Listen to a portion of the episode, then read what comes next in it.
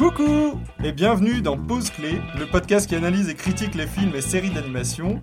Je suis Antoine et pour vous présenter l'épisode d'aujourd'hui, je suis accompagné de Sarah, Bonjour. de Léna, Salut de Brice Salut, de loin. et d'Alexandra. Salut Alors on est en URSS pour euh, Léna, Sarah et moi et on va dire en RFA pour, pour Alexandra et puis en RDA pour Brice. Ça vous va Allez, parfait. Moi, je Euh, veux du Coca-Cola, c'est tout. Vous n'avez pas le choix de toute façon, voilà.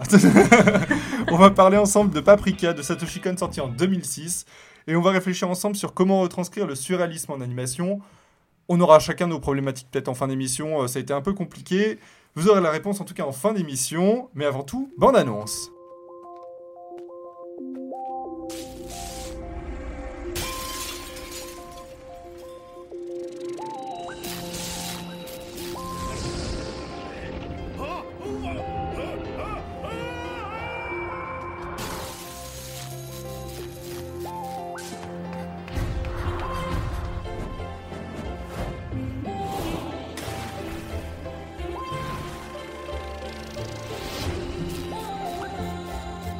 Bon, je pense qu'après cette bande annonce, il n'y a pas besoin d'expliquer le film. C'est très clair. Incroyable. Bon, Génial. ah, vas-y Léna, résume-nous l'histoire. Ah yes C'est pas du tout un problème. Alors, c'est l'histoire d'un monde un peu futuriste où des, ing- des ingénieurs excusez-moi, développent euh, un prototype qui s'appelle Decimini qui permet de travailler sur les rêves des patients en psychologie et euh, en psychothérapie. Du coup, c'est le docteur Atsuko Shiba qui va partir dans les rêves euh, voilà, pour aider ses patients, sauf que elle va retourner au boulot et on leur a volé les trois euh. Et donc, c'est sous l'apparence de Paprika, donc son homonyme féminin rousse, euh, qu'elle va partir dans les rêves pour rechercher le voleur en, euh, en cherchant les raisons de ce vol. euh, voilà, c'est pas mal, hein. Ouais, euh, parce que c'était un peu compliqué costaud, euh, comme Ouais. film, donc euh, pas, pas mal. Enfin, en tout cas, tout parle du rêve et euh, voilà. du- Je, je rajoute des trucs Un alors que je serais onirique. incapable de. Inception en mieux. voilà, ça commence déjà. Allez, bim. Euh, côté réel, euh, Alex, qu'est-ce que tu peux nous dire? À la réalisation, on a donc euh, Satoshi Kon, qui est euh, un mangaka et réalisateur japonais, qui est mort en 2010 à 46 ans. Ouais, j'ai appris. Il est, il est le réalisateur. En fait, on peut finalement dire que euh, tous ces tous ces longs euh, sont des chefs-d'œuvre, puisqu'en 1997, il sort Perfect Blue, 2001 Millennium Actress, 2003 Tokyo Godfather, 2004 il fait la série Paran- Paranoia Agent, qui euh, qui est intéressante à regarder euh, quand on regarde Paprika aussi, puisqu'il parle un peu de, de- des mêmes problématiques. En 2006, il réalise Paprika. Qui sera son dernier long métrage. Et il réalise un court métrage en 2007 qui, la- qui s'appelle Annie Coury 15, segment Ohio. non, pas trop Alors là, le nom, Je suis désolée. À peine écorché. je suis désolée. je suis désolée. Et euh, si, j'ai noté euh, petit truc euh, euh, pour les fans parce que, parce que ça m'a fait bien rire, c'est qu'en 1993, il réalise un épisode de JoJo's Bizarre Adventure. Mais non. Euh, l'épisode 5 euh, euh, de la première saison, je suppose, où il est réalisateur, scénariste et storyboarder. Très bien. Voilà. Ok, bah nous, on va parler money.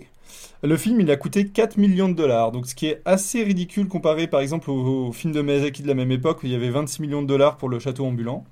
Euh, Et, euh, ou alors des Disney, genre La Reine des Neiges dont on a déjà parlé, qui est plus à la même période, mais c'est quand même 150 millions de dollars. Donc face à 4, ta différence.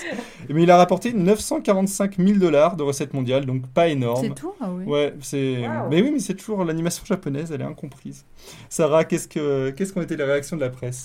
Alors, Paprika a reçu un accueil critique très positif, que ce soit en Europe, en Amérique ou en Asie. Euh, alors, Allociné lui a conféré une moyenne de 3,9 sur 5. Euh, Metacritic euh, lui a donné 81 sur 100. Et le site Rotten Tomatoes lui confère une moyenne de 84%. Bien. Donc au Japon, euh, il y a le journal Yomiuri Shimbun, que j'ai sûrement mal lu, euh, qui est soi-disant passant donc le quotidien le plus vendu au monde, un, un lectorat de plus de 26 millions de personnes, qui a fait l'éloge du film en déclarant qu'il s'agit du film d'animation le plus fascinant depuis Le Voyage de Chihiro de Miyazaki, sorti en 2001, et il loue le film pour son animation et ses décors. Côté critique négative, Jean-Philippe Tessé, pour les cahiers du cinéma, trouve que Paprika est compliqué à l'extrême, que le récit épuise vite son spectateur, noyé sous ce déluge et semé en route par les translations qui conduisent d'un niveau à l'autre. Bon, il On- était on pas prêt à le regarder, quoi. comprendre, mais bon, ouais, c'est un peu. Il s'est dit, bon, je vais un voir un film d'animation japonaise, et puis Mm. il s'est retrouvé perdu. C'est ça. Et euh, bah, c'est le même problème de complexité que pointe du doigt l'humanité, Téléciné Ops. Euh, D'autres critiques américains euh, trouvent que le scénario euh, rêve slash réalité, euh, imbriqué et trop conventionnel et ennuyeux, et critiquent les personnages et leurs dialogues. Ok. Moi j'ai une question. Oui. Est-ce que vous avez regardé les mêmes critiques, enfin les mêmes, euh, les mêmes euh, personnalités critiques sur Inception Non, mais ça aurait pu être très intéressant. C'est ma toi question en vrai, ça m'intéresse. Est-ce que, est-ce que euh, les gens ont dit la même chose d'Inception que de Paprika? Après, euh, je pense pas non plus que Inception soit aussi complexe que Paprika. Non, je suis d'accord, je suis je pense, absolument que, d'accord. je pense que euh, Inception a reçu aussi ce genre de critique. Ouais. Oui. Ouais, de complexité. Enfin, En tout cas, donc, tout ça pour dire que, euh, voilà, en gros, ils l'ont trouvé assez compliqué. Donc, euh, ce qui m'a étonné quand même, voilà, c'est qu'ils fassent des critiques sur les dialogues. Ils trouvaient que, par exemple, les phrases étaient un peu trop bateau. euh, et par exemple, il y a la phrase à situation désespérée, mesure désespérée. Ils trouvaient, voilà, que c'était c'était répété à plusieurs pire, hein. reprises. Voilà, ils trouvaient que c'était un peu cliché. que c'était- enfin, voilà, eux, ils trouvaient que c'était trop écrit, que, enfin. Voilà. Après, ils ont écouté peut-être une traduction en anglais. Hein, et on sait que les Américains, ils sont pas très bons pour doubler euh, les films d'animation. Ouais. Et alors, ce que j'ai préféré, euh, c'est qu'ils regrettent qu'il n'y ait pas un cadre plus séduisant ou des filles aux grands yeux envoûtants, mais seulement de la violence et du sensationnel complètement gratuit. voilà, je savais que ça allait vous plaire. Ajouterais- Oh putain, Donc, je me suis dit, le- interdit de dire ça. Le gros bl- monsieur blanc américain qui est venu voir un film d'animation, il veut des boobs, il veut des grands yeux, c'est On m'a m'a vendu des explosions et des nanas. oh putain, Putain, quelle horreur. sérieusement. Oui, bah il a dû être déçu, oui, effectivement. Euh, sinon, Brice, euh, est-ce que le film a reçu des prix Alors le film a été nommé dans pas mal de festivals autour du monde. En France, on peut citer le festival d'animation d'Annecy en 2007 dans trois catégories. Pour vous donner juste un peu le contexte, euh, à cette, euh, cette année-là était présenté Azur et Asmar de Michel Oslo. Story City de Sam Fell, Free Jimmy de Christopher Nielsen. Et c'est lui qui a remporté le, le prix et j'en avais jamais entendu parler et c'est le seul film qu'il a fait. Beau gosse. Ça arrive. C'est euh, Shrek le troisième et Bienvenue chez le Roberto était aussi présent cette, euh, cette année-là, mais pas dans les, la sélection. Beau gosse aussi. Du coup, pour la France, je suis un petit peu surpris que qu'il ait rien remporté. Il ait juste été nominé parce que ah ouais. bon, ouais. j'ai- j'ai j'ai pas vu euh, Free Jimmy, mais des images que j'ai vues, ça avait l'air d'être déjà assez horrible. Et euh, au Japon, Paprika a remporté le prix du meilleur long métrage d'animation sorti au cinéma lors du Tokyo International Anime Fair en 2007. Mais euh, c'est pas celui qui a suscité le plus de, de nominations, je trouve. euh, C'est dingue le- quand même, parce que je trouve qu'il mérite. Ouais, ouais, c'est clair. Oh. Bah, Je viens de voir des images de Free Jimmy. Oui, c'est- c'était le premier et le dernier de ce. Qu'est-ce de- que c'est que ça Libéré limite. Aussi, ajouter que cette année, en 2020, euh, euh, Satoshi Kon a reçu un prix d'honneur aux États-Unis euh, au Annie Award. Ok, Ok. c'est bien. C'est-à-dire que euh, c'est bah, c'est la grande euh, la grande cérémonie en animation aux États-Unis euh, pendant la enfin c'est passé juste après les Oscars et, euh, et en fait il a reçu cette année un prix d'honneur euh, euh, remis par je sais plus qui mais des éminences euh, et comment c'était assez émouvant. Bah oui, Voilà. bah, Ouais, ouais, ouais, parce c'est vraiment, ouais, bon. c'est un hommage. euh, C'est triste que ça soit maintenant, mais. Ok. c'est ça. Il y a quand même de la reconnaissance. Euh, on va peut-être parler des conditions dans lesquelles vous avez rega- vous l'avez maté, euh, Léna? Euh, alors moi je l'avais vu une première fois mais il y a longtemps, il y a 5 ans et, euh, et j'étais avec quelqu'un qui toutes les deux secondes me disait euh, regarde c'est merveilleux, regarde c'est formidable et regarde il va se passer ça et, et en fait j'ai rien compris au Alors film, c'était pas moi. hein. c'était celui d'avant. Euh, donc là on l'a on l'a re-regardé donc euh, je l'ai regardé avec Antoine Et pareil, même, même problème. et pareil c'est que de parler c'était un super Regarde comment c'est de la merde. Comme d'habitude, ils étaient à Non. poil dans le lit. Et en fait, je suis partie avec un truc où je, je m'attendais vraiment à pas comprendre, à être perdue comme, euh, comme je l'avais vu la première fois, et pas tant que ça. Bon, j'ai quand même noté que minute 17, euh, j'avais un doute de si c'était rêve ou réalité. Ah, C'est déjà, déjà pas mal, hein, parce que je pense Ouais. qu'il y en a beaucoup qui ont plus de doutes, tu vois, sur euh, Avant la réalité. 17e Fraction de seconde 2. Donc voilà, non, ça c'est c'est mieux. Après, on l'a regardé en français, donc on était un peu déçus parce qu'on a eu du mal à le trouver, on l'a pas trouvé en VO. Donc voilà, je pense que ça joue. euh, donc euh, je parlerai pas par exemple des voix ou euh, voilà, de certaines paroles, de choses où je pense que la traduction. Je peux demander du coup qui c'est qui l'a vu en VO Alors moi je l'ai vu en VO la première fois. Ah bah, il y a Ah du bah, monde, hein. Brice, Alex, vous l'avez vu en, en quelle langue? Espagnol. Non, moi je l'ai vu en VO. Mais c'est ce qu'on vient de demander. C'est- c'est- J'ai posé la Bah oui. Mais oui, mais t'as pas répondu. Ah, mais non, Ah. mais la main, on voit Ouais, pas. On n'a pas, on n'a voit- pas d'image. On vous voit pas. euh, et si tu On lèves la main dans l'audio, tu On sais. a un podcast audio. J'ai fait les grands signes, je comprends Bah, pas. levez la main, hein. suivez un peu. En fait, on, on te voit, on te voit pas, on a. On a non, puis, puis j'ai posé la question Ah, pour, bah les, non, pour non, le public aussi, donc. Oui, bah oui, c'est clair. Euh, donc on est Et deux à l'avoir vu. Non, non, je Non. suis- moi aussi je l'ai vu en VO la première fois. Et euh, bah c'est, c'est- en fait c'est toujours mieux de, les- de mater les films en VO, hein, ça y a, y a Ah pas oui, de souci. oui. Hein, Moi, j'ai vu en VO les deux fois. Ok. Mm. Mais là en français ouais c'était un peu plus décevant. Euh, toi du coup les, tes conditions de matage? Ben, moi, la première fois, euh, j'étais étudiante et euh, bah, j'ai j'ai adoré. Je crois que j'ai dû euh, regarder Perfect Blue et Paprika euh, à peu près au même moment. Enfin, ça s'est suivi euh, d'assez près. J'ai vu Inception du coup avant. Et, euh, et je me rappelle que quand j'avais vu Inception, euh, je me disais, ah putain, c'est il est génial ce film. Enfin, j'avais adoré. Et quand j'ai vu Paprika, j'ai fait, Ah, finalement, Inception, c'est pas si ouf que ça quand t'as vu même- Paprika. ouais, Enfin, vraiment, là, tu- tu- tout d'un coup, tu, tu replaces le truc dans son contexte. Et Paprika, c'est. Tu le trouves euh, beaucoup moins inventif Inception une fois que t'as vu Paprika. Ah quoi. Euh, Alex? Euh, alors moi, je- donc... euh, euh, Ok. Pardon. J'ai vu Paprika en VO et en fait euh, ça s'inscrit euh, dans, dans une série. En fait depuis, depuis le début de l'année je regarde que de l'animation japonaise, c'est-à-dire que bah, je, je, je, je me mate que ça. Et, euh, et donc du coup on va dire que j'étais un peu dans, le- dans, dans le mood, tu vois ce que je veux dire. Donc du coup, euh, donc, du coup je me suis Mm. maté Paprika. J'ai vu en effet Perfect Blue très en début d'année là, donc du coup ça s'est un peu suivi. Et c'est vrai que bon, le fait de le voir en VO, du coup ça implique euh, un investissement aussi euh, cérébral qui est quand même extrêmement intense, étant donné que ça va vite, que c'est c'est très dense, euh, et que en plus il faut lire les sous-titres pour, tu vois, genre, euh, c'est pas comme un, film en anglais. Non, c'est sûr, ouais, où tu peux un peu comprendre. Ou... L'implication du spectateur, en l'occurrence moi, dans le, dans, dans le film a été assez intense. Ok. Et toi Brice? Euh, bah moi je pense que je suis le pire membre de cette équipe parce que... Oh, Alors je l'ai voilà. vu, hein, je l'ai vu quand même. J'aurais pu ne pas le regarder. Non, non, mais déjà, la- l'animation japonaise de base, c'est pas que j'aime pas, parce qu'à chaque fois que j'en vois, euh, il y a des choses qui me plaisent, mais c'est pas le genre de cinéma vers lequel je vais spontanément. Et du coup, je l'ai vu, j'avais deux possibilités, soit de le voir en VO, soit de le voir en anglais, parce qu'il n'y avait pas la version française sur mon fichier, euh, sur le DVD, pardon. et, euh, et du coup, j'ai fait le choix de l'anglais, parce que pareil, je, vou- je voulais prendre des notes à côté, je voulais pouvoir me concentrer aussi sur l'image et pas forcément que sur les, que sur les sous-titres. Ah, Mais c'est compréhensible. Hein. Et, euh, et du coup, j'ai fait ce choix et c'était, c'était sur mon iPad. Bon, ça, je pense qu'en vrai, ça m'a pas trop dérangé parce que dès la première scène, j'ai été subjugué, donc je pense que l'effet était, était quand même présent. Mais, euh, mais ouais, voilà mes conditions. Mais ça va, ça n'a pas été trop dur parce que, encore, je trouve que les versions françaises sont plutôt pas mal.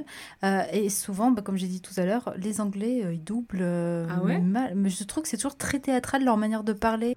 Est-ce que vous avez regardé, euh, j'y pense, je- euh, là parce que je l'ai vu il y a deux jours, est-ce que vous avez vu la version anglaise du Château ambulant? Jamais. Non. Euh, je- Très étrange, c'était très, ça a été une expérience assez bizarre. Ah oui Voilà, La parenthèse est fermée. Donc, la parenthèse est close. Non mais voilà, genre juste euh, allez, allez voir. Ouais, bah pour rigoler quoi. oui, c'est ça. Euh, moi j'ai euh, alors du coup moi les conditions dans lesquelles j'ai maté en fait j'avais entendu parler du film il y a quelques années et en fait je l'ai maté euh, la première fois avec Lena Euh, c'était ça hein, tu me l'avais montré moi je me souviens Mais non, je t'ai dit, je l'ai pas vu avec toi. ouais mais moi je l'avais vu avec toi moi je me souviens je l'ai vu avec toi parce que Mais justement non, c'est pas moi, on a déjà eu cette discussion.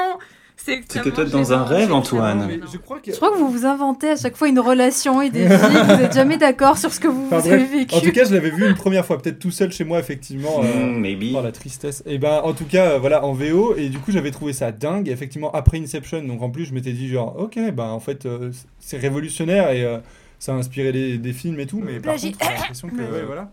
Et euh, mais par et j'ai regardé euh, Millennium euh, Actress euh, non pas Millennium euh, Perfect Blue pardon. Ah, mais euh, il est énorme celui-là. et, euh, et, j'avais déjà vu Tokyo Godfather Ouais, aussi et en fait. En fait j'adore ce réalisateur il est incroyable ce mec Il je suis incroyable. si triste durant mes recherches je me suis rendu compte que incroyable. Durant mes recherches, je me suis rendu compte qu'il était mort et j'étais vraiment triste. J'ai fait mon deuil durant les recherches. c'est en mode, Oui, il est énorme, quelle hier, connerie. En fait. Et euh, Ouais. chacun de ces films, euh, enfin là, il faudra que je regarde les autres, mais putain, ceux que j'ai matés à chaque fois, c'est, il te surprend tout le long. Enfin, vraiment, euh, vraiment chouette. Oui, c'est ça. Et là, j'ai revu du coup puis- euh, le Paprika euh, une seconde fois et j'ai pas vu le temps passer. Enfin, c'était vraiment chouette, même si c'était en français. Il n'y avait pas de, pas de soucis. Et ben, on- maintenant que les présentations sont faites, on va pouvoir entrer dans le vif du sujet et on va passer un extrait. Vu l'état dans lequel il est, prisonnier de ses chimères, je ne suis pas certaine qu'il veuille nous écouter. Ça ira. Nous avons un allié de poids. Monsieur Konakawa Ce numéro de téléphone réservé à l'assistance aux enfants est un embouteillage qui rêve depuis 7h63 sous l'influence de la pente qui sépare le monde de l'au-delà. C'était le moment où une femme poupée géante se met à rire très fort. Euh, vers la fin du film, lorsque la réalité et le rêve euh, se relient, on va parler pour commencer du scénario. Oui, racontez-nous une histoire. Une histoire vraie. Une histoire d'amour. Donc l'histoire elle est adaptée du roman du même nom de, Yat- Yas- euh, pardon, de Yasutaka Tsutsui. Oh, ouais, désolé, il a un nom rigolo. Euh, au scénario, on a donc Satoshi Kon et Seishi Minakami, qui a notamment écrit 15 épisodes de Beyblade et, et 10 de Full Metal Alchemist Brotherhood. Oh. C'est Voilà. marrant. Non, c'est vrai. Full Metal Alchemist. Oui, oui, oui. Oh mon dieu Voilà, qu'est-ce que vous avez pensé du scénario? Qu'avez-vous compris? Bah, on est tous un peu mitigés. euh, je- On est tous partis un peu sur des problématiques autour du scénario qui étaient un peu différentes. Moi, ce que j'ai compris, je peux le placer ici, moi, ce que j'ai Oui. compris, c'était vraiment quelque chose de très onirique que j'ai. euh, voilà, donc Antoine a parlé d'une problématique autour du surréalisme. Moi, je l'ai plutôt centré autour du symbolisme, avec tout ce qui était entre le rêve et la réalité, entre la femme fatale et la femme euh, euh, créatrice. Pour moi, quelque chose de très très symboliste dans le sens histoire de l'art du terme. Mais le, le, le scénario, ouais, non, je sais pas. En fait, il, il est, il devient clair vers la fin et je crois qu'il cherche pas vraiment à être clair. Donc pour les critiques qui disent que c'est, qui sont un peu perdus autour de du film, est-ce que c'est pas un peu voulu? Ah si, ouais. Alors moi, je, je voulais partager avec vous le, le mot du réalisateur en fait sur la compréhension et l'interprétation de l'histoire. Ouais.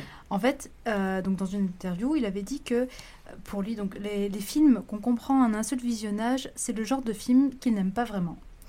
Euh, cependant, si vous arrivez à comprendre 70% 80% du sens et qu'il reste un petit pourcentage qui reste libre à l'interprétation, alors c'est le genre de film qu'il aime. Euh, il peut subsister une partie que vous n'arrivez pas vraiment à comprendre, mais la majeure partie reste dans votre cœur. Oh, c'est beau. C'est beau.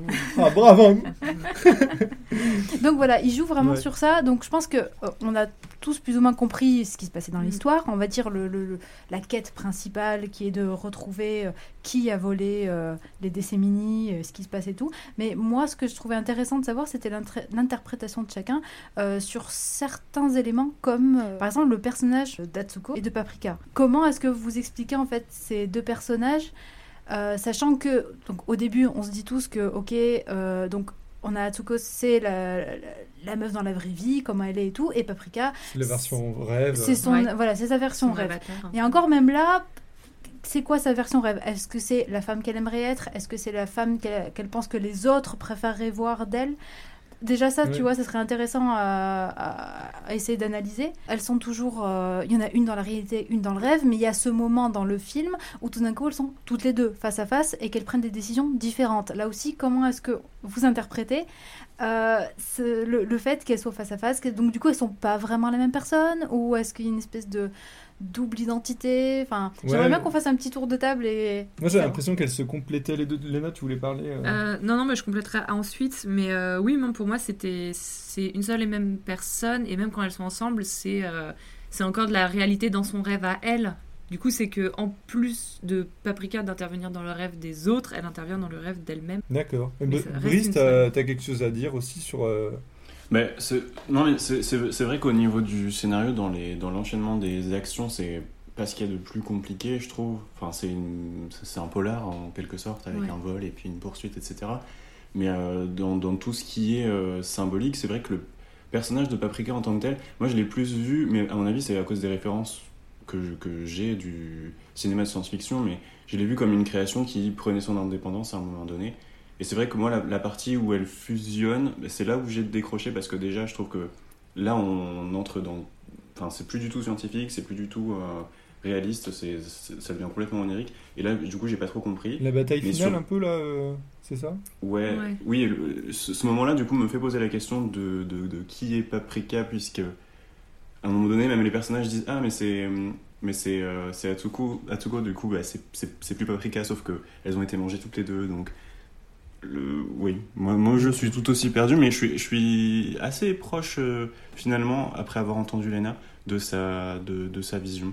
Moi, j'avoue que Je l'aime bien. déjà pour, euh, pour euh, Atsuko et Paprika, qui elles sont l'une pour l'autre, même moi, je suis pas très sûre. C'est-à-dire que je suis tiraillée entre que Paprika soit, c'est vraiment en fait euh, la partie d'elle qu'elle ne veut pas montrer. C'est-à-dire que Atsuko, c'est quelqu'un qui est assez introverti, qui est assez. euh, on sent qu'elle est à fond dans son boulot, que c'est pas le genre de nana qui va sortir faire la fête et tout. Et que Paprika, en fait, c'est son côté un peu plus extraverti. Ah oui, oui, c'est les plus- deux, c'est les Voilà. opposés, quoi. Et oui, mais je me dis que c'est une partie qui est enfouie en elle et qu'elle n'ose pas montrer. Ou alors, j'ai une autre euh, hypothèse, c'est qu'en fait, Paprika, comme en fait elle se sert de Paprika pour euh, euh, étudier La les, psychologie. la euh, psychologie voilà, de, de ses patients. Et du coup, je me dis, est-ce que c'est pas plutôt la femme qu'elle pense que les gens voudraient voir? C'est-à-dire qu'il y a ce truc où elle se dit, les, les, les gens, les hommes, en tout cas, parce que c'est surtout des patients hommes qu'on voit, Ouais. le détective, Mm. euh, par exemple, elle se dit, voilà, ils veulent voir une femme euh, plutôt attirante, plus ouverte, enjouée, euh, quelqu'un en fait vers qui ils vont plus forcément, euh, plus facilement s'ouvrir et plus facilement aller, et que c'est peut-être pour ça qu'elle crée ce personnage Un peu fantasme aussi. euh, Voilà, il y a- voilà, et du coup, il y a un peu ce truc aussi, voilà, où elle va être un peu plus sexualisée, un peu plus idéalisée, et ce qui est un peu même un peu gênant. Moi, Ouais. moi elle me met un peu mal à l'aise, tu vois. Enfin, Oui, oui. Quand elle se couche sur le torse et tout, là, euh, Voilà. son collègue vieux. euh. il y a vraiment un truc très très sexuel, et du coup, c'est ce qui me ferait penser que c'est peut-être pas donc forcément ce qu'elle est au fond, mais ce qu'elle pense que les autres attendent d'elle. Ah. Et que c'est pour ça que à la fin, quand elle finit par se séparer, c'est qu'elle, pour moi, elle finit par euh, assumer plutôt plus en fait ce qu'elle est réellement, à accepter en fait que elle n'est pas une nana euh, super enjouée et tout machin, mais c'est pas grave. Mhm. Et c'est ce qui fait que c'est pour ça que du coup elle se détache donc de Paprika, qu'elle suit son propre chemin, parce que Paprika donc lui dit nous on va voilà on va dans tel sens et puis on va aller attaquer le méchant machin. Et elle Qu'est-ce qu'elle fait? Elle va voir euh, son amie Tokita euh, et euh, c'est là qui est en mode robot à ce moment-là Ah et, oui. et qui voilà qui est pas vraiment là et tout. Et en fait elle va essayer de le ramener à la réalité. Elle essaie de le réveiller en quelque sorte. Et, et en fait pour moi à ce moment-là elle assume en plus de s'assumer elle-même elle assume les sentiments qu'elle a pour lui Oui. parce qu'on comprend à la fin Je suis Oui, sur ouais. celle-là euh, de- voilà, qu'en fait, euh, à la fin, c'est-à-dire qu'à la fin du film, on voit que euh, on comprend que ça y est, elle est en couple avec lui parce qu'elle laisse un message au détective pour lui dire que euh, ça y est, ils sont, ils sont ensemble. Et, euh, et en fait, Tokita, c'est un personnage qui est euh, extrêmement obèse. Mm.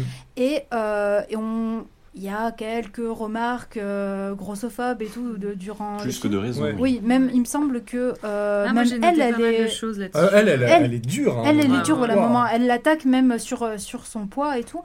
Et du coup, pour moi, en fait, euh, elle n'ose pas se mettre avec lui à cause de l'image, en fait, que ça renvoie et du fait qu'il soit obèse et tout. Et à la fin, elle s'assume elle-même, elle assume ses sentiments et en, en mode euh, rien à foutre, en fait, que moi je sois coin- coincée, que lui soit gros, enfin, on s'en fout, on se met ensemble, tu vois. Et il y a aussi une opposition entre les deux parce que lui est euh, absolument immature au possible, mais un génie euh, incroyable. Mm. Et, et comment dire, il, il va tout mettre. euh, en fait, ce qui est important pour lui, il va se concentrer, ben, un peu comme un enfant, il va se concentrer sur ses choses à lui et tout le reste n'a aucune importance, même s'il y a eu des morts ou des gens qui sont devenus fous.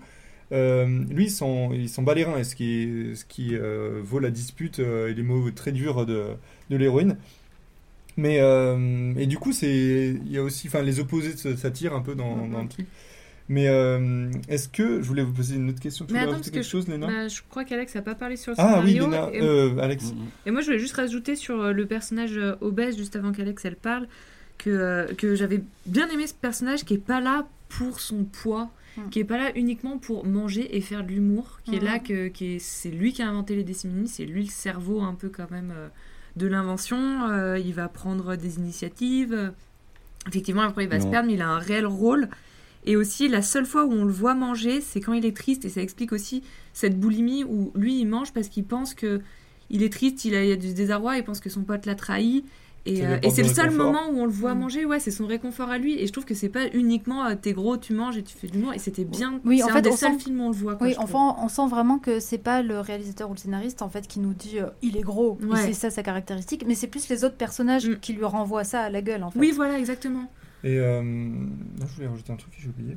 Euh, oui, non, il y avait juste euh, ce moment euh, aussi euh, où j'ai eu un peu peur au début où ils sont, où il est coincé dans l'ascenseur Et euh, ça aurait pu être un truc, genre une scène euh, d'humour euh, hyper lourdingue, euh, et pas du tout. Du coup, c'est plus gênant. Et en même temps, elle l'aide. Enfin, il y a vraiment. euh, Oui, on moi en fait ça. j'ai juste senti que c'était euh. voilà un moment de vie tout bête genre voilà bah il est coincé Ouais. coincé en plus ce qui est intéressant c'est qu'au début il lui dit je sais plus il lui dit un truc du genre il y a un problème ou je sais pas quoi Oui. et elle elle pense que c'est le fait qu'il soit bloqué qui est un problème Ouais. et il lui dit non non c'est parce qu'on a volé euh, les Ouais. Ouais. et du coup Être gros n'est pas un problème, quoi. voilà c'était ça c'était ouais, juste ouais. bah écoute bah il est là il est un peu bloqué enfin voilà c'était Mm. pas un vrai problème et d'ailleurs elle se rappelle de ce moment là euh, À la à, la, fin. à la fin du film quand euh, elle, elle assume réalise, enfin voilà. ses, ses on, a- comprend qu'il y a eu un, un autre dialogue qui a Mm. été coupé exprès. Dire aussi qu'on retrouve aussi euh, du coup cette double identité, cette recherche d'identité dans les autres personnages aussi. Je sais pas si tu Mhm. voulais en parler aussi. Oui, oui, bien sûr. Voilà, c'est qu'en fait on a ça pour euh, tous les personnages. euh, C'est-à-dire qu'on a euh, bah, le entre guillemets celui qu'on pense être le méchant, donc euh, l'assistant Imuro. Mhm. Lui, on sent qu'il y a une, une recherche d'identité de genre, lui pour le coup, parce qu'il est souvent présenté comme une petite poupée. Euh, Ah oui, oui, ouais, oui, il est tout, Ouais, pas mal. et vrai. il y a ce, tout ce truc autour des poupées, tout ça, et puis donc Ouais, il est tout le temps dans son petit kimono avec sa petite coupe de, de petite fille. Mireille enfin, je veux Mathieu, dire, ouais. ouais, ouais. c'est clair.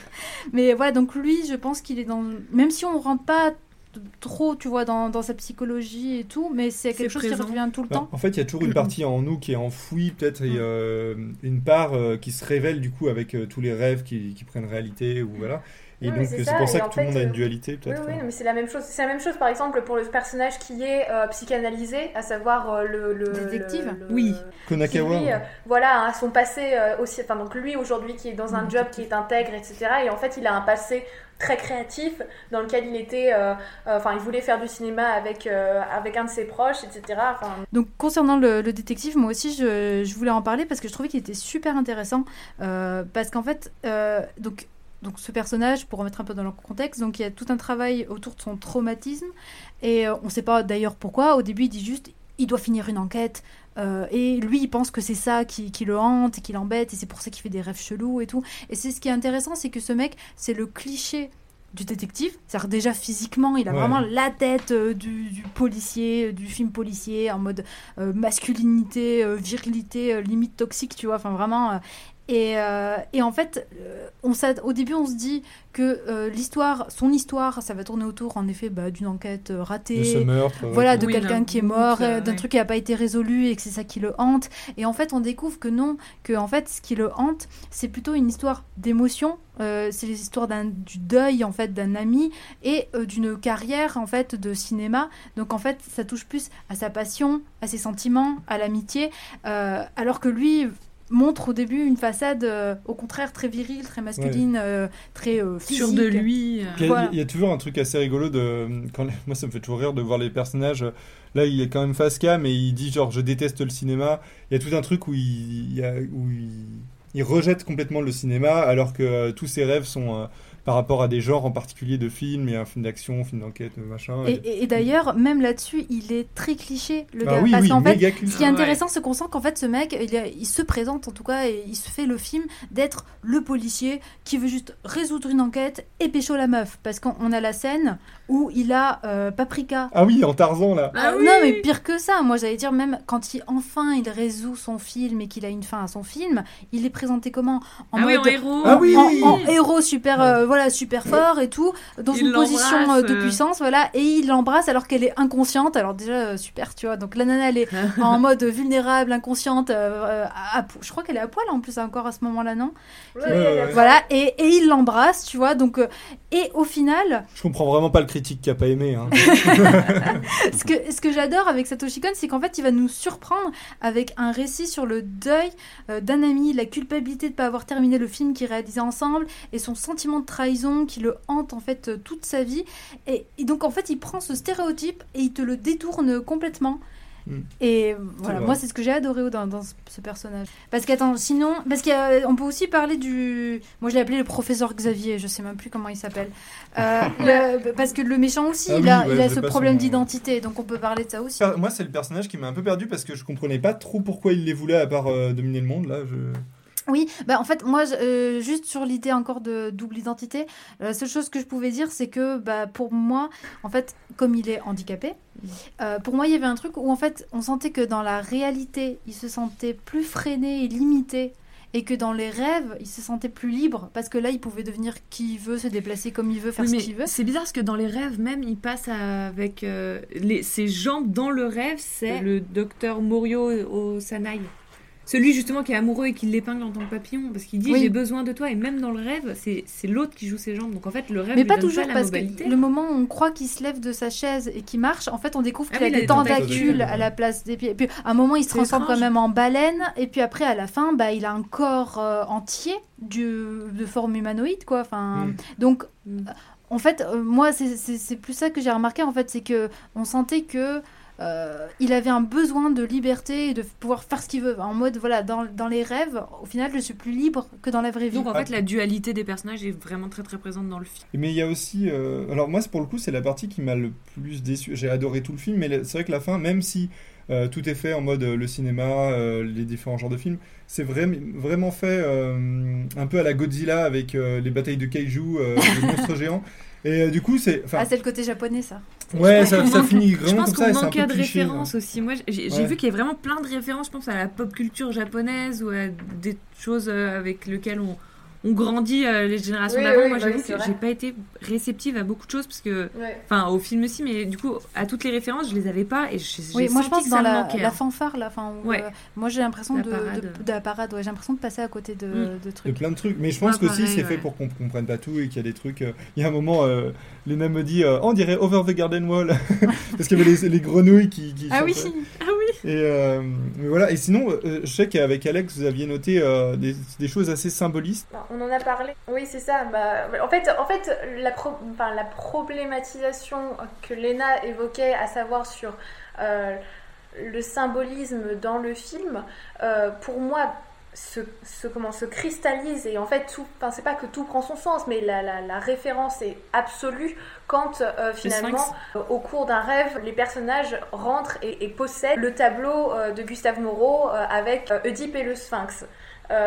Et comment qui est un tableau, enfin vous pouvez aller le voir n'importe où sur internet, il est très connu de Gustave Moreau, euh, qui est un, un artiste sym- symboliste, donc de la fin du 19e. Je disais que c'était vraiment un artiste emblématique du symbolisme. C'est ça. Et, euh, et comment Enfin, et, étant donné que le symbolisme tourne complètement autour de la représentation des rêves, euh, de la représentation onirique, etc., ça tombe sous le sens dans le film. On va dire que c'est- tellement, tellement référencé, c'est tellement brillant, on va dire ça comme ça, que, euh, enfin, moi personnellement, je, je trouvais ça incroyable. Et puis autour de la femme aussi, parce que le symbolisme, c'est beaucoup effectivement le rêve. Donc on retrouve beaucoup la dualité entre le rêve, la réalité, ce qui se mélange, le fait de pas savoir où c'est qu'on se trouve. Et euh, le rôle de la femme, le symbolisme, c'est beaucoup la femme, euh, ce que je disais en début d'émission, la femme, la femme fatale, la femme belle, mais c'est aussi la femme destructrice, la femme créatrice, la femme qui a le pouvoir, euh, la femme euh, où on doute de son, de son rôle, euh, qui, qui, est, qui est ambigu.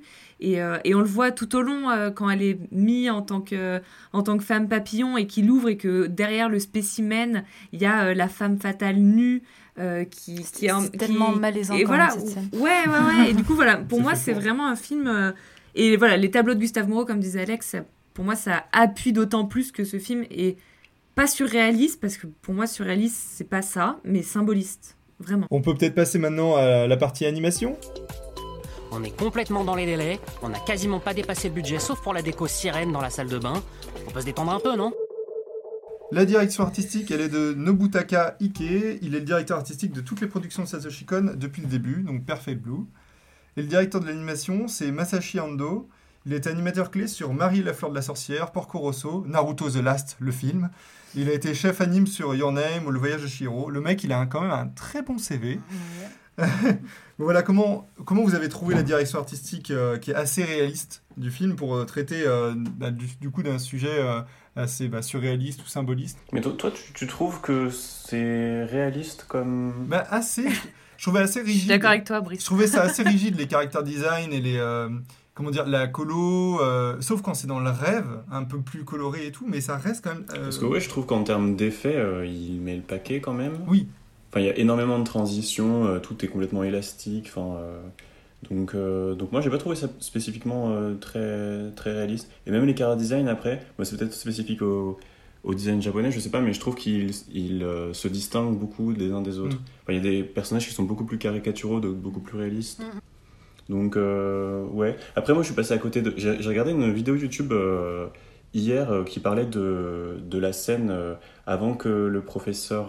je me souviens plus de son nom, Shima Ça veut dire Didier Raoult. pète un câble et fasse une tentative de suicide. Il y a énormément de- d'éléments, que ce soit dans le, dans le montage ou même dans le décor, etc., qui, comment dire ça, plantent la graine de, ah, il y a quelque chose qui va mal se passer au niveau de ce personnage-là. Enfin, il y a la couleur rouge, etc., qui est extrêmement présente. Des faux raccords euh, aussi qui m'ont un peu perturbé au départ, mais que j'avais pas, euh, comment dire ça, assimilé spécifiquement euh, à, ce, à cette- ce, ce moment de bascule. Mais, mais du coup, c'est là que je me suis dit peut-être que dans la mise en scène et les choix artistiques, j'ai dû passer à côté de- d'énormément de, trucs parce que juste dans cette scène-là, le, le mec passe 10 minutes dessus et il y a énormément de, de, Ça foisonne, quoi. de détails. Ouais. Donc, euh, mais, enfin, ouais, moi je trouve ça assez captivant euh, de se laisser embarquer sans forcément tout, tout, tout comprendre et tout lire euh, lisiblement. Donc, Euh, bah moi, je j'ai pas grand chose à dire sur l'animation, donc je vais juste. euh, Enfin voilà, je suis, je suis d'accord avec Brice. L'animation japonaise, j'aime bien, mais c'est vrai que c'est pas ce que je préfère. Je trouve ça toujours un, un peu saccadé, un peu. Enfin voilà, c'est pas pas aussi fluide peut-être que, que d'autres. Ça dépend des séquences. Oui, mais oui, voilà, ça, fon- c'est ça ça. fonctionne sur un Mais- très beau dessin, mais on garde, le- on, on fait le moins d'images possible, Oui. tu vois. ah, c'est, oui, c'est du posing. Mais je, je suis d'accord sur le côté très élastique, sur euh, les, les overlaps, les rebonds, euh, c'est tout, tout est très accentué, tout est. Enfin voilà, c'est moi, c'est pas l'animation qui m'a le plus euh, intéressé dans, dans le film. euh, Enfin voilà, ça m'a pas transcendé euh, non plus. J'ai bien aimé la parade parce qu'il y a plein de trucs un peu qui bougent partout. Enfin, c'est toujours un peu impressionnant quand même, mine de rien, moi qui suis pas dans le milieu. Mais effectivement, je suis d'accord avec Brice. Moi, j'allais euh, j'allais parler du montage. Moi, c'est surtout le montage que j'ai trouvé super intéressant. Euh, euh, parce que, oui, voilà, je trouvais que l'animation 2D, à ce moment-là, c'était le meilleur format possible pour un film sur les rêves. Euh, parce que, euh, dans le fait. Bon, déjà, dans le fait de, de personnifier les, les objets comme ça et tout, euh, ça permettait de, partir encore plus dans des gros délires, euh, tout ça, quoi, tu vois, niveau euh, visuel, ça t'en envoie plein les yeux. Mais surtout, il crée des transitions parfaitement fluides d'une scène à l'autre. Et alors Mhm. surtout euh, dans la scène d'intro, euh, donc, euh, enfin, oui c'est ça, c'est dans la scène d'intro quand on est dans le, le Dans le rêve, cirque. voilà, dans le, dans le rêve du, de, de l'inspecteur en fait, et qu'on va passer de de- de- d'un rêve à un autre. On va passer à chaque fois, d'un- on traverse plusieurs rêves. Donc en fait, on traverse cinq séquences de rêves en 4 minutes. Et euh, on a droit à un raccord à chaque fois entre chaque rêve. Ouais. Et alors pour donner un exemple, j'avais vu pour euh, Inception. En fait, dans la, la- les- aussi dans les 15 premières minutes aussi euh, de- d'Inception, pareil, où ils sont dans, dans des rêves, enfin plusieurs rêves, bah, là par contre c'est 15 minutes pour 4 rêves et il y a un seul raccord. Ah oui, d'accord. Tu vois Ah. Alors que là, ils se sont ça. embêtés à faire des raccords pour chaque rêve. Et, euh, et c'est super bien fait. Enfin, vraiment, on, Oui, passe.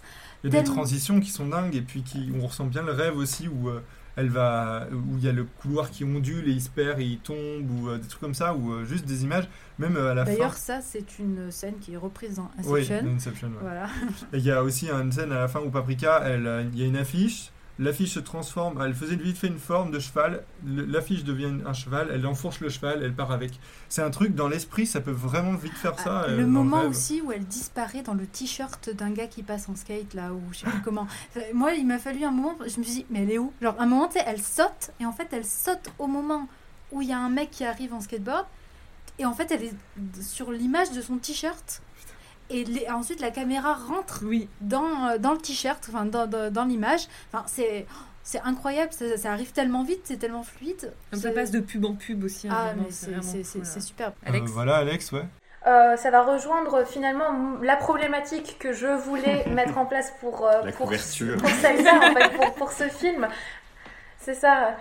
Euh, comment Parce que, donc, du coup, étant donné qu'on l'a évoqué euh, précédemment, on a eu quelques soucis pour trouver une problématique. Moi, personnellement, je voulais la faire sur pourquoi l'animation. Et en fait, c'est une problématique qu'on pourrait donner à n'importe quel film d'animation qu'on étudie. Mais pourquoi l'animation et pourquoi c'est si pertinent euh, d'utiliser l'animation euh, dans, dans, dans Paprika?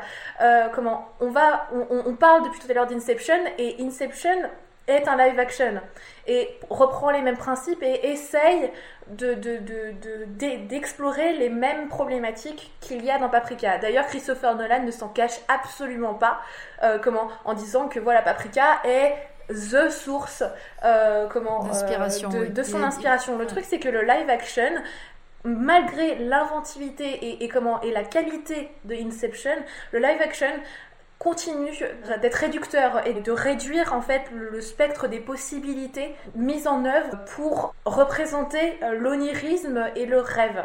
Et en fait, euh, Paprika, qui est un film d'animation, qui utilise de la 2D et de la 3D, euh, donc il y, a une, introduction à la 3D un petit peu, on le voit, on le voit brièvement, mais comment?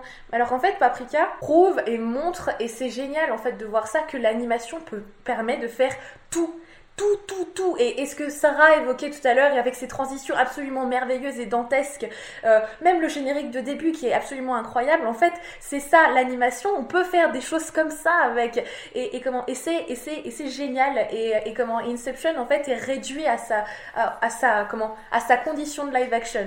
Alors que euh, Paprika s'envole. Moi, moi, j'allais juste dire voilà, que c'était encore plus flagrant en fait cette problématique pour ce film parce que il est question de rêve et en fait c'est vrai que quand on regarde Paprika on se dit plus on pourrait imaginer que c'est les rêves qu'on peut avoir en se disant ouais mais mes rêves des fois ils sont décousus. Tu sais pas pourquoi tu franchis une porte tout d'un coup je sais pas moi tu voles et puis tout d'un coup euh, finalement t'es dans la mer. Enfin tu te retournes euh, c'est ta mère et puis après elle te parle c'est ton père. Enfin, Je suis toujours admiratif de mes potes, des fois, qui écrivent et qui ont des, euh, des rêves assez construits, parce que moi, c'est un bordel, je pourrais jamais ri- rien écrire là-dessus. Non mais c'est voilà, et c'est ce que j'aime beaucoup et ce que je trouve que Paprika euh, arrive mieux à le faire qu'à qu'à Inception parce qu'en fait quand tu regardes Inception, tu te dis mes rêves ils ressemblent pas à ça, ils sont trop clairs en fait, ils sont trop clairs, trop nets, les personnages Ouais. c'est toujours les mêmes alors que dans un rêve souvent ça, ça se déforme, ça Bah, bouge, c'est c'est- plus lissé quoi chez, chez Inception. Il y a, il y a des, tu disais, il y a quand même le truc de. Bon, après, on va pas partir sur Inception, mais de euh, de pas se souvenir comment on est venu à cet endroit. Moi, c'est un truc qui m'a marqué. Oui, ils ont. non, mais après, je voilà, dis pas qu'Inception a hein. raté euh, complètement. Moi, j'ai- adoré Inception quand je l'ai vu quand il est Moi sorti. aussi, ouais. Il reprend des, des trucs du, du rêve, mais ce que je veux dire, c'est que Paprika, grâce à l'animation, arrive mieux à représenter les rêves. Vraiment sur. Oui, c'est ça. Et, et la forme décousue, et puis euh, même au-delà de, de comment de, de, de, euh, de la représentation des rêves, en fait, se permet des choses qui sont pas possibles, même avec des effets spéciaux. Enfin, on pourrait le faire aujourd'hui, mais c'est sorti en 2006. Et puis on rappelle que ça a Euh, coûté quoi comment 4 On pourrait millions, faire aujourd'hui quelque chose coûté d'un 4 peu millions. près similaire. Ça aurait coûté Euh, tellement à- plus à- cher de oui. faire tout ça. Pardon, je dis juste que ça aurait coûté tellement plus cher de faire tout ça en live action. Déjà. Oui, c'est surtout ça, Oui, c'est bah que oui. l'animation permet de faire des trucs de fou pour le même prix que de faire juste un walk cycle. Donc finalement, pourquoi, pourquoi s'en priver? Mais en plus de ça, euh, dans, les, dans les effets spéciaux, finalement, c'est des techniques d'a- d'animation. Donc je trouve que c'est totalement justifié d'utiliser, enfin de, de, de, de se servir de la technique pour l'ensemble du film plutôt que spécifiquement pour des scènes qui justifieraient des effets spéciaux. Donc pour, le, pour puis, Paprika, moi je trouvais la- ça pertinent comme question parce que en fait la question elle se pose même pas, c'est évident que ça doit être de l'animation pour ça. Ouais, ouais. Oui, c'est ça. Il y, a, il y a aussi un truc très malin, c'est toutes les. euh, vu que le film a eu un petit budget, d'avoir autant de réutilisation voilà, de, de- de toutes Oui. ces animations qui sont dantesques. Et on peut les retrouver, la fanfare, on va la retrouver. Il y a plein de trucs qui sont réutilisés, on revoit le rêve de machin.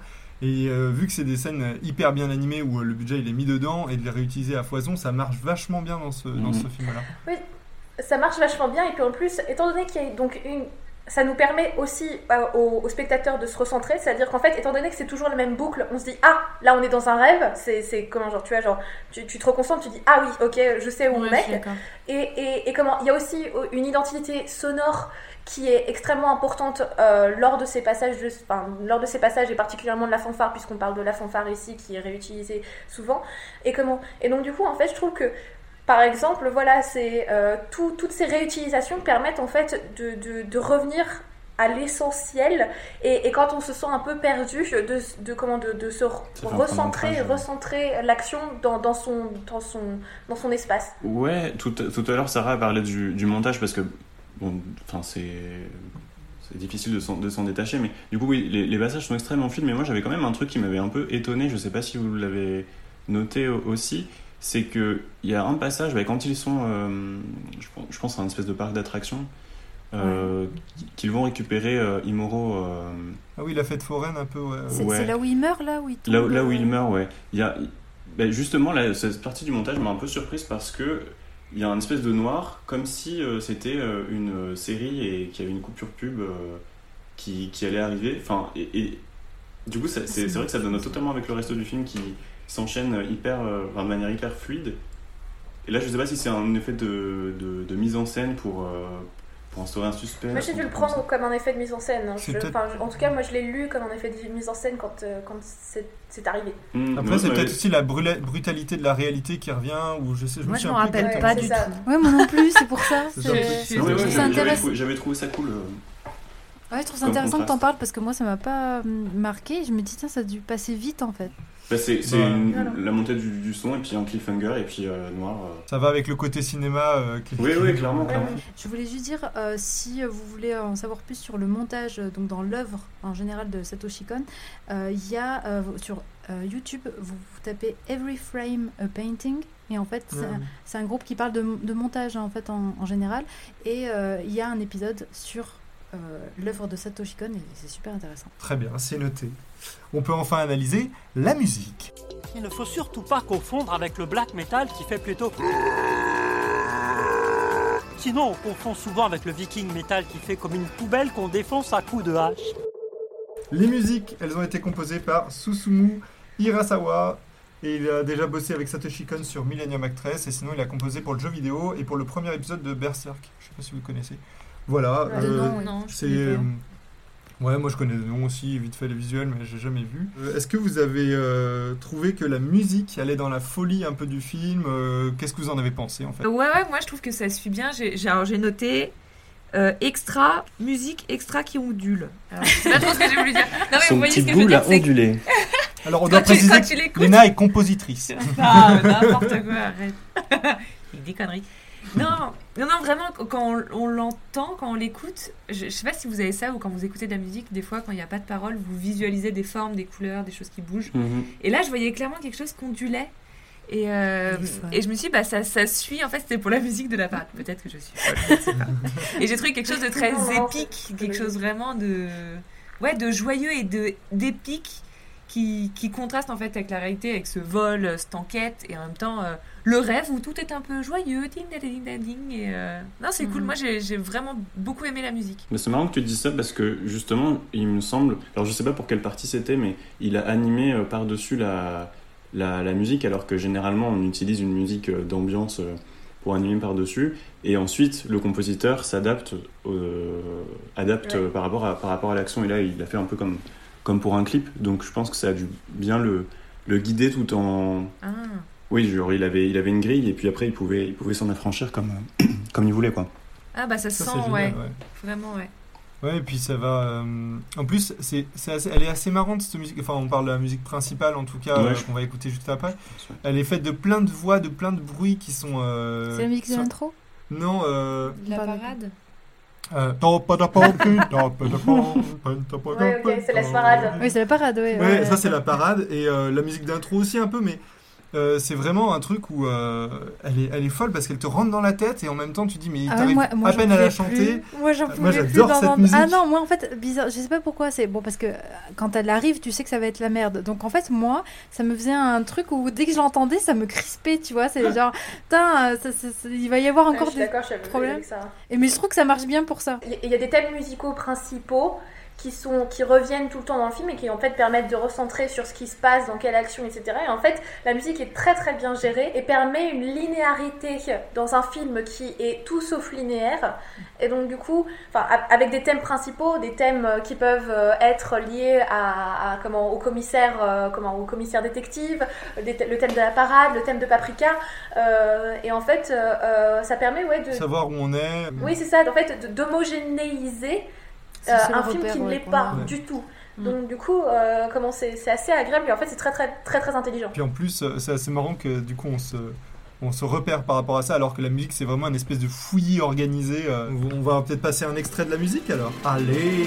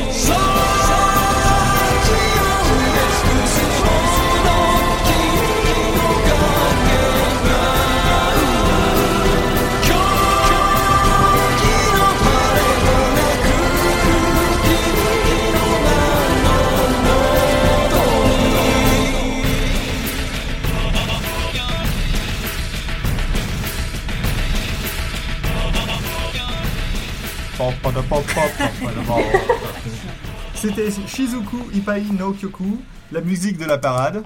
Et du premier coup, Yes on va mainte- maintenant s'intéresser à la scène qui vous a le plus marqué en bien ou en mal. Alors je pense que ça risque peut-être plus en bien. Euh, qui veut commencer? Brice, t'en as une qui te vient ou pas? Euh, J'en ai une parce que je pense qu'elle m'a choqué. Enfin, la première scène déjà de- d'ouverture, euh, j'étais totalement embarqué, mais bon après il y en a d'autres qui, enfin, ça s'accumule quoi. Donc c'est un peu difficile de, de, de faire un choix, mais je pense que hum, la scène où Paprika est, est prisonnière, euh, une espèce de papillon, elle est extrêmement dérangeante, je trouve. Enfin tout ce qui se Ah passe par rapport à elle, mais aussi après. Oh là là. Euh, je savais pas trop dans quelle direction ça allait. J'étais un peu soulagé finalement parce que pour, pour remettre dans, dans le- dans le contexte, Paprika, euh, donc euh, l'alter ego de, de Atsuko, euh, est faite prisonnière euh, en espèce de, de- de papillon, donc avec des épingles qui la, qui la retiennent. Et euh, son ravisseur, j'ai pas son nom d'ailleurs, ce, ce gars là, euh, la pénètre de sa main Oui. au niveau, son de corps. son Et entrejambe et remonte. remonte jusqu'à son visage et la déchire et révèle finalement euh, Atsuko.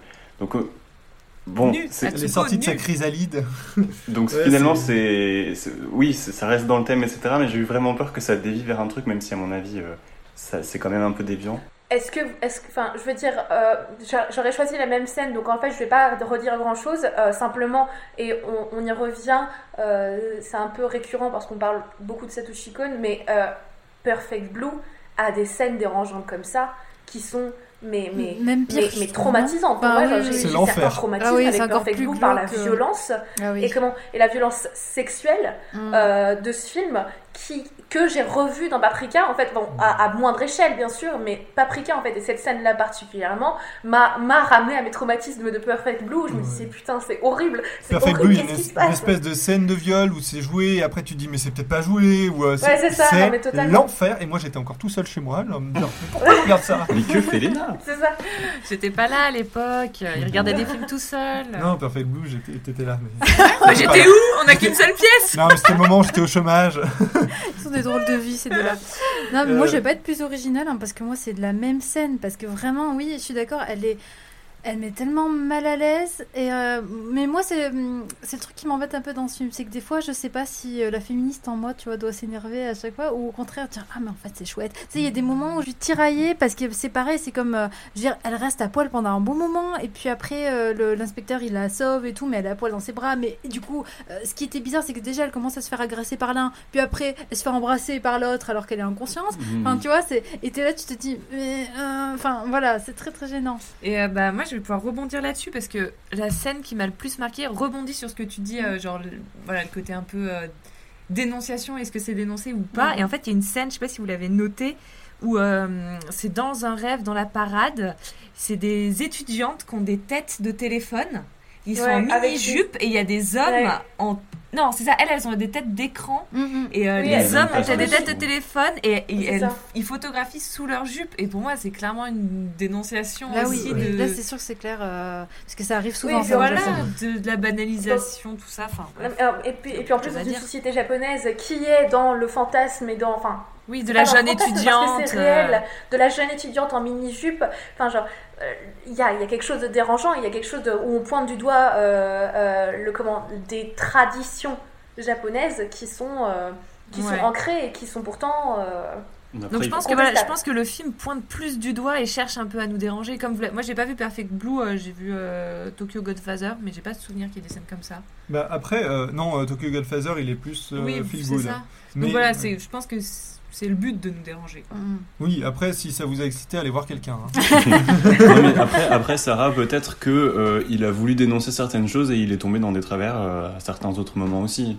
Oui, voilà, c'est ça, c'est que je n'arrive pas à savoir en fait. euh, Je pense pas qu'il soit des- tout blanc ou tout noir. dans le truc. C'est ça, c'est qu'il y a Ouais. des moments où je me dis, ouais, on sent quand même le mec, là, tu vois, le, le- comment dire, tu vois, le, le male gaze, tu vois, genre, le fait qu'elle se retrouve quand même à poil comme ça tout le temps, puis bon, même à la fin, euh, elle est, euh, quand, elle, elle devient, comment dire, euh, Géante. une espèce de spectre, voilà, de, de Mhm. bébé, qui ensuite qui grandit et elle devient donc euh, une femme à poil. Il me semble qu'elle est plus détaillée que le mec qui lui aussi est euh, à Enfin, une détaillée, Barbie. elle a pas de téton, elle a même pas une, Ouais, c'est une once de. Ah oui, la lachette de Barbie, hein, ça, ah ouais, il y a vraiment, il y a pas. Mais les tétons, on les a vus avant. hein. volume de. Pas de problème. vulve, quoi. Ouais, les tétons, ouais, Après- ouais. Bah, dans la scène Après papillon. quand, après, quand tu la mets en perspective avec Perfect Blue, qui est aussi, qui se veut dérangeant, et la scène dans Perfect Blue dont on parle est dérangeante, je veux dire, euh, cette scène où justement, donc, euh, dont on parle, euh, comment Will met sa main sur, son entrejambe pour remonter, et qu'elle elle est nue en dessous, alors moi j'y ai vu plusieurs symboliques, à savoir que voilà, euh, sous, il y a le côté chrysalide inversé du papillon, Mhm. à savoir que euh, voilà, le cocon paprika en fait, en dessous, il y a Atsuko qui se révèle, bon, euh, nue, pourquoi, pourquoi nue, je sais pas trop. Après, ensuite, et par la suite, pourquoi elle reste nue, c'est parce qu'elle est sauvée aussi par le commissaire qui est un homme. Et en effet, tu parlais d'espèces de symboles de virilité un peu étranges et un peu clichés, mais finalement, dans le fantasme de ce commissaire-là, Mais ça euh, fonctionne, je, oui. je, comment, ça ne m'étonne pas Oui, oui, oui. que voilà, il se retrouve à sauver une, une demoiselle en détresse parfaitement nue. Oui, c'est complètement irrévérencieux. C'est aussi dans le domaine du fantasme. Et, et- et moi, j'ai j'ai comment j'ai ration- rationalisé en, en comment en, en mettant cette nudité sous le dos du fantasme et, et de l'onirisme. euh, Peut-être mal placé, mais enfin, je veux dire, qui ne fait pas de rêve de cul, tu vois ce que je veux Oui, dire? oui, Ouais, oui, c'est ça, le rêve sûr. dans le fantasme, Après- je suis mais après, c'est vrai qu'il il se rattrape euh, avec le fait qu'à la fin, bah, c'est qui qui gagne? C'est la femme. Heureusement qu'il y a de la femme. Mais vraiment, t'es Yes. la, la, la femme parce que c'est. C'est cette représentation où elle est là, voilà, immense et tout, et qu'elle gobe euh, en fait euh, l'homme. C'est vraiment, t'as la femme versus l'homme, quoi, à un moment. C'est ça. Et, euh, et que c'est elle qui les sauve, quoi. Mm. Alors qu'avant, elle était toujours présentée un peu comme bah, la princesse à sauver. C'est vrai. T'allais ouais. dire quoi, Brice? Ouais, mais, mais le- de toute façon, l'image au moment où il la sauve, là, avec le coucher de soleil, est, est tellement grossier qu'on peut pas se dire que le réalisateur est forcément d'accord avec, euh, avec Oui, cette oui, pas on, on en avait parlé parodie. un Second peu degré, avant ouais. sur son personnage. Ouais, Oui, je suis d'accord. Moi, ce qui m'avait marqué, c'était bah, la scène d'introduction parce que en fait, euh, elle, elle décrit tout le film presque. C'est c'est un truc où tu es complètement perdu en la, en la regardant. Et, euh, et donc après, tu et en même temps, tu te dis waouh, c'est assez dingue euh, tout ce qui t'arrive dans la face. T'as un peu toutes les animes euh, de fou qui Mhm. voilà. Et, euh, et ensuite, où euh, du coup, tu es devant euh, l'ordinateur et donc tu as, Paprika qui explique à Kanakawa, Kan- Konakawa, l'inspecteur, donc voilà, comment décrypter sa psychologie, pourquoi il dort mal, etc. Et de voir tout le rêve sur l'ordinateur où elle fait pause et tout. Et tu te rends compte de toute la technologie, tout ce qu'elle permet en fait. Euh, voilà, avec le rêve. C'était, euh, c'était- bah, sinon, il y avait beaucoup de, de scènes euh, qui sont assez marquantes dans ce film. Donc, Euh, on va pouvoir passer à la séquence potin. Eh oui, le passé, c'est douloureux. La séquence potin. Buxley. potin. Ah, je- on m'aurait dit, moi, j'aurais pas cru, hein. Je suis choqué. Je vais vous faire un petit topo euh, un peu de Satoshi Kon, comment il en est venu à réaliser Paprika. Euh, à la base, Satoshi Kon, il pense pas à réaliser, il étudie la communication visuelle avant de faire de la bande dessinée. Il travaille notamment avec Kutsushiro Otomo sur le manga Akira. Ah, yes. Comme ses illustrations, elles étaient appréciées, il a pu intégrer une équipe sur un animé en tant que background artist, donc euh, tous les décors. Euh, publié pour la première fois en 1991 dans un magazine féminin japonais, le roman Paprika de Yasutaka Tsutsui, il attire pas mal de réalisateurs pour en faire un film. Mais après avoir vu Perfect Blue, Tsutsui il veut travailler, euh, il veut rencontrer Kon et travailler avec lui pour qu'il l'adapte au cinéma. Il est très intéressé euh, Satoshi Kon par le, contenu satirique et le propos violent de l'œuvre de Tsutsui. Et il aime particulièrement comment l'écrivain il, entre aussi profondément dans la psychologie de ses personnages. Il veut adapter donc le roman Paprika, mais avec la société de production avec laquelle il travaille, il, euh, elle fait faillite. Et du coup, le projet, il est en attente. Et il y a- il un des producteurs de Perfect Blue qui va lui suggérer de faire un film sur la réalité subjective. Donc, il réalise Millennium Actress en 2002 sur ce thème. Et suite, il va relancer euh, Con. Il va lui relancer sa demande euh, après avoir vu le film. En disant C'est trop bien, je veux que tu fasses. Il va euh, donc, Paprika va enfin se faire. Mais Satoshi Kon, il ne veut pas simplement résumer le roman, mais il veut traduire l'idée, l'esprit et transmettre le message en fait qui, inspire. Tsutsui, euh, le roman qu'il a fait, il a fait vraiment polémique euh, au Japon. Euh, quand il est sorti, il a même été, euh, je crois, interdit ou un truc comme Ah ça. ouais, ouais, il était censuré. Euh, avec 4 millions de dollars de budget, donc Satoshi Kon, il est à la fois réalisateur, scénariste, storyboarder, il travaille comme un fou pendant deux ans avec 50 personnes sur la production de Paprika. Il a pas mal la confiance et tout, donc c'est un, c'est un travailleur acharné, mais euh, il dit avec un, peu, de- un petit budget et de la volonté, n'importe qui peut faire un film. Un petit budget. Oui, effectivement. Allez, Après, lançons-nous Pas forcément le même. euh, J'espère qu'ils ont été bien payés quand même. Ouais, alors je pense qu'ils ont fait des heures sup non payées quand même. hein. C'est le Japon. hein. Avec Paprika, donc Cohn retranscrit visuellement le propos surréaliste de- dans sa réalisation. Et avec ce film, sa mise en scène, elle, elle restait réaliste. C'est ce qui est dit en tout cas dans, dans ce que j'ai pu lire. euh, voilà, donc c'est peut-être pour ça aussi que mes questions, elles étaient euh, dans ce sens-là. Euh, quand on lui demande ce qu'il a voulu euh, modifier dans son film, il répond Il y a tellement de choses que je veux corriger, que je veux modifier, mais je me suis donné vraiment à fond et c'était mon maximum. Et c'est vrai que parfois ça m'arrive de penser que j'aurais dû faire autrement, mais je sais qu'à ce moment-là, j'aurais pas, j'aurais fait, j'ai fait de mon mieux en fait. Donc plut- plutôt que de corriger mes films du passé, je préfère faire d'autres films. Ce qui est malin, enfin ce qui est une bonne façon de voir les choses. Oui, parce que c'est dur souvent euh, dans le monde de l'art. euh, C'est toujours difficile de laisser une œuvre et de se dire ça y est, c'est terminé. Bah ouais. On a toujours envie de la arranger, de la finir. Enfin, Bah, surtout que euh, ouais, ça lui a pris beaucoup d'énergie, donc je pense qu'effectivement. euh, Donc avec ces quatre longs métrages, euh, ces quatre premiers longs métrages, Cohn il commence à réaliser Dreaming Machine, un film fantastique d'aventure. Il termine le script et le storyboard avant de mourir d'un cancer du pancréas à 46 ans, le 26 24 août 2010. Et ça, ça m'a rendu si triste. Euh, Madhouse, donc la société de production du film, elle a voulu euh, finir Dreaming Machine euh, après le décès de Satoshi Kon. ils ont pas pu, non? Et à partir, voilà, à partir des notes de mise en scène et du travail qu'avait déjà fourni Kon, mais en 2011, le producteur a, euh, a annulé euh, par manque du budget. Mm, mm. Et euh, seuls 600 plans ont été animés sur les 1500. Le projet est mis en stand-by, aucun réalisateur n'ayant le niveau de Kon selon Madhouse. Oui, ils ont dit que, je crois que j'avais lu que c'est pas impossible qu'un jour il soit terminé, mais il faudrait qu'il trouve quelqu'un comme lui. Donc voilà, un c'est ça. truc, euh, Je pense que c'est difficile de rentrer, voilà, de- d'avoir une vision d'un d'un mec et de reprendre son travail. C'est quand même, euh, du coup, il y a le truc n'a plus d'âme en fait. D'autant plus que enfin, Satoshi Kon a tellement. C'est c'est même pas révolutionné. J'ai pas envie de dire révolutionné parce que c'est un peu, c'est un peu ban- banalisé, quoi. Mais, mais son, son travail et tous ses films. Parce que ça qui est incroyable, c'est que tous ces films sont de telles références aujourd'hui pour le cinéma japonais, mais aussi américain. Et comment. Et, et, et, enfin, et pas seulement le cinéma d'animation, le cinéma live, live action, il y a une telle influence et son travail est tellement important pour l'histoire du cinéma d'animation et l'histoire du cinéma tout court que en fait trouver quelqu'un euh, avec un, une- un tel éclat, euh, c'est, ça arrive pas tous les jours. On trouve pas des Satoshi Kon ou des Miyazaki euh, en- euh, enfin, au bout de la rue, quoi. Genre, c'est impossible. On a analysé et débattu ensemble de Paprika. On va pouvoir répondre à nos différentes problématiques. Qui veut commencer? On n'a pas réussi à se mettre d'accord. Autant de problématiques que d'univers dans Paprika. Mais je crois qu'on est trois en tout cas à être d'accord, non, avec Brice et Alex. Ouais, répondez à ce que vous voulez.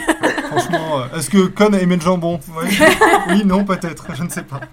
Avec Alex et Brice, on... pour nous, la problématique, c'était plus. L'utilisation de l'animation et pourquoi et, en quoi c'est pertinent sur ce sujet-là particulièrement d'utiliser l'animation. Ce qui est incroyable avec l'œuvre euh, de Satoshi Kon, genre, je, je fais vraiment une fan, la fangirl là, mais c'est vrai comment et, et on parle d'animation et pourquoi l'animation est importante ici parce que euh, en effet il y a un univers visuel, il y a une direction artistique qui nécessite de l'animation, c'est important. Et puis au-delà de ça, en fait. euh, Satoshi Kon, dans ce travail, prouve à mince égard que l'animation et le, le, le cinéma d'animation n'est pas un genre. Et comment, et, et comment, et quand je vois, par exemple, quand j'ai loué euh, Paprika sur euh, mon VOD et qu'il y avait juste marqué en, en, en- en thème que c'était de l'animation japonaise, ça m'a rendu dingue parce que ce n'est pas que de l'animation japonaise. L'animation ne se résume pas à un genre lui-même. Et Satoshi Kon l'a tellement bien expliqué. Et ça, genre, ça me tient tellement à cœur de le dire. Euh, comment, genre, ça se voit, mais c'est vrai. Donc, que ce soit dans Perfect Blue ou, comment, ou, Paprika, euh, ce sont les deux que j'ai vus récemment. Donc, du coup, euh, j'en parle. Mais comment, mais, comment, ce sont des thrillers, ce sont des, comment, des, des, films denses avec, avec beaucoup, de, beaucoup de choses qui s'entremêlent. Et, comment, et, l'animation, même si elle est intrinsèquement elle est là et elle est importante. euh, comment elle, elle, ne, elle, ne elle ne résume pas le film. Oui, moi j'allais dire que euh, on a surtout en ce moment, on, on se pose beaucoup la question en fait si euh, l'animation est un genre ou une technique. Et euh, on a beaucoup parlé de d'Inception là. euh, on a beaucoup comparé à Inception et je trouve que c'est le meilleur moyen en fait de, de prouver aussi que pour Paprika en tout cas dans ce cas-là c'est vraiment une technique et pas un genre parce que on a la même histoire plus ou moins bon le même thème les rêves machin nan, nan. et on va on a d'un côté quelqu'un qui va le faire en live action et d'un autre côté quelqu'un qui va le faire en animation. Et pour moi donc en fait c'était un ch- c'est un choix de technique en fait pour parler un peu de la même chose Et dans ce duel-là, bah, pour nous en tout cas, c'est Paprika qui, qui l'emporte. Je voulais juste le préciser, voilà, qu'on en parle beaucoup en ce moment parce que après, euh, après les Césars, les Oscars, euh, il y a eu cette question comme ça de, de donner vraiment une place à l'animation. Pour les Oscars et, et les Césars, euh, l'animation, elle est vraiment à part. Ouais. Et, Oui. euh, on, et, on, et, on met, et en même temps, on y met tout et n'importe quoi. Ça veut Oui, dire qu'on va y mettre euh, de la 2D, de la 3D, euh, de, Du de la stop motion. de la stop motion et tout. Et on va mettre tout ça ensemble et ça va être des, des thèmes complètement différents. Il va y Ouais, avoir de la jeunesse. Voilà, de la euh, jeunesse, du drame, euh, du fantastique. Et on met tout ça ensemble, on dit, bah, choisissez maintenant. Alors que c'est pas comparable. Non, non, C'est ça, Alors- c'est impossible. C'est c'est encore, euh, c'est sûr que c'est un, un débat qui est encore là. mais Je, je me souviens de la cérémonie des Césars où il y a Jérémy Clapin, donc le réalisateur de J'ai perdu mon corps, qui a redit ça euh, et qui disait que l'animation, euh, c'est pas juste euh, un genre, euh, c'est euh, c'est une technique et puis c'est il y a, il y a plein de genres en animation. C'est ça aussi qui est euh, et c'est assez terrible de voir qu'à chaque fois, oui, Oui, il y a des gens qui elle, elle est, elle, est, elle est réduite à, à sa simple technique. Non, bah alors, la réponse, elle est, elle est simple, parce qu'un genre, ça a des codes euh, différents, qui se distinguent de, de genre en genre, genre le cinéma d'horreur, le cinéma euh, comique, etc. Ça, ça a des codes particuliers.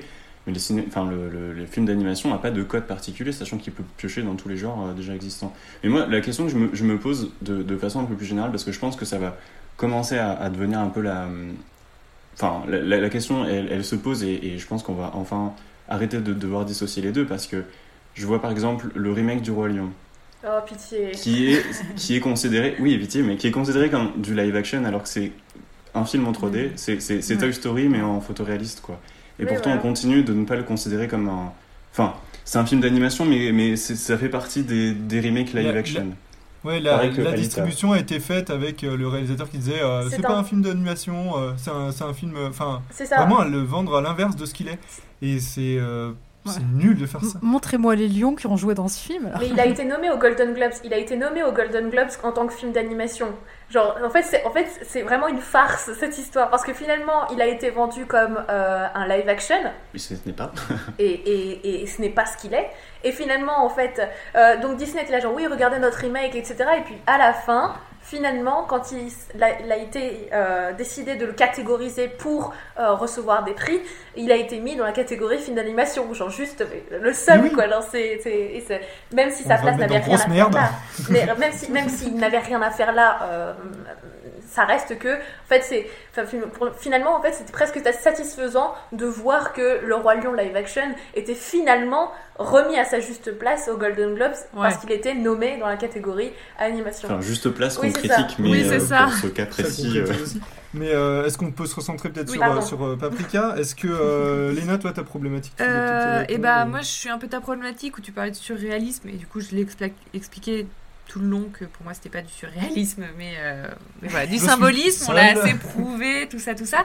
Et en fait en parlant en écoutant tout ça je me suis posé la question aussi si on n'aurait pas pu bon c'est un peu tard mais voilà on en réfléchit euh, autour de ça. Je suis d'accord autour de l'utilisation euh, finalement je, je- je rejoins un peu euh, Brice Alex et Sarah sur la problématique.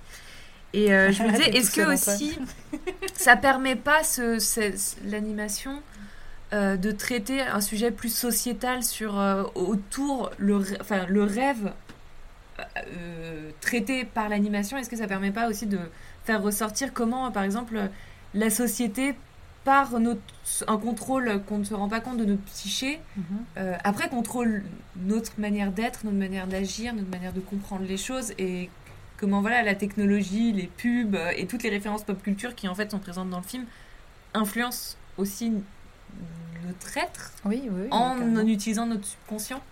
Et euh, peut-être que ça, on n'en a pas assez parlé parce que bon, bah, voilà, c'est aussi tout le, le film est aussi très Il il est psychologique très et dense, il ce film, explique C'est compliqué de, beaucoup. euh, ouais, de parler de tout. Ouais, et puis il explique très très bien le fonctionnement des rêves, le fonctionnement de la psychologie. Enfin voilà, moi j'ai un papa psychologue, donc j'avoue que c'est un sujet qui, qui moi, m'a un peu plus passionné peut-être que d'autres dans le film et qui est bien expliqué vraiment euh, Ouais, ouais, assez ouais. clairement. Mm. Je voulais avoir ton point de vue sur la question, donc du coup je suis contente. Très bien.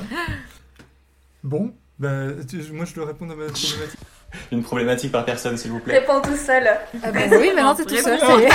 Je voulais, en, en, en 2-2, je voulais lancer la fin de l'émission et dire Ah, ouais, c'est bon. Non, je trouvais, qu'en fait, je trouvais qu'il était assez surréaliste. Moi, le, le film, enfin, il permettait euh, ce surréalisme grâce au symbolisme, grâce à toutes les références qu'on n'arrivait pas à capter, grâce à tout ce, ce fouillis, grâce à la musique. En fait, euh, je, je- je trouvais que ça, ça allait dans ce sens-là. Après, euh, bon, euh, moi j'avoue que je sais pas trop comment y répondre non plus à cette problématique, donc je vais peut-être vous rejoindre. Le lâche. non, mais voilà, je, je sais pas trop quoi ajouter dessus euh, d'autre, et puis Mais- personne va m'aider parce Non, que mais- c'est ça. Non, mais écoute, je pense qu'on peut terminer là-dessus. hein. Très bien. Oui, en fait, non, je, je me suis dit qu'en fait, c'était le moment de placer de la pub. Euh, comment Absolument pas sponsorisé ou quoi, mais, mais, mais, en ce moment, et puisqu'on parle d'animation japonaise, il y a dans les kiosques, euh, comment La septième obsession qui a 60 pages sur Hayao Miyazaki et c'est absolument génial. Donc, du coup, euh, eh ben, euh, je le place là, Euh, mais allez l'acheter ou lisez-le parce que c'est très intéressant et si ça vous intéresse. Donc, du coup, voilà. On va te le, on va te le voler. bon, bah, merci. C'est la fin de l'émission. Merci à vous, auditeuristes, de nous avoir écoutés tout au long de cet épisode. Merci à vous quatre. Merci. Merci. Et puis merci à Ramsey pour les jingles de l'émission. Merci. Merci Ramzi. Merci Ramsey. Et puis on se retrouve très vite pour un nouvel épisode. La prochaine fois, on parlera des hirondelles de Kaboul. Bisous Bisous Et pas dire bisous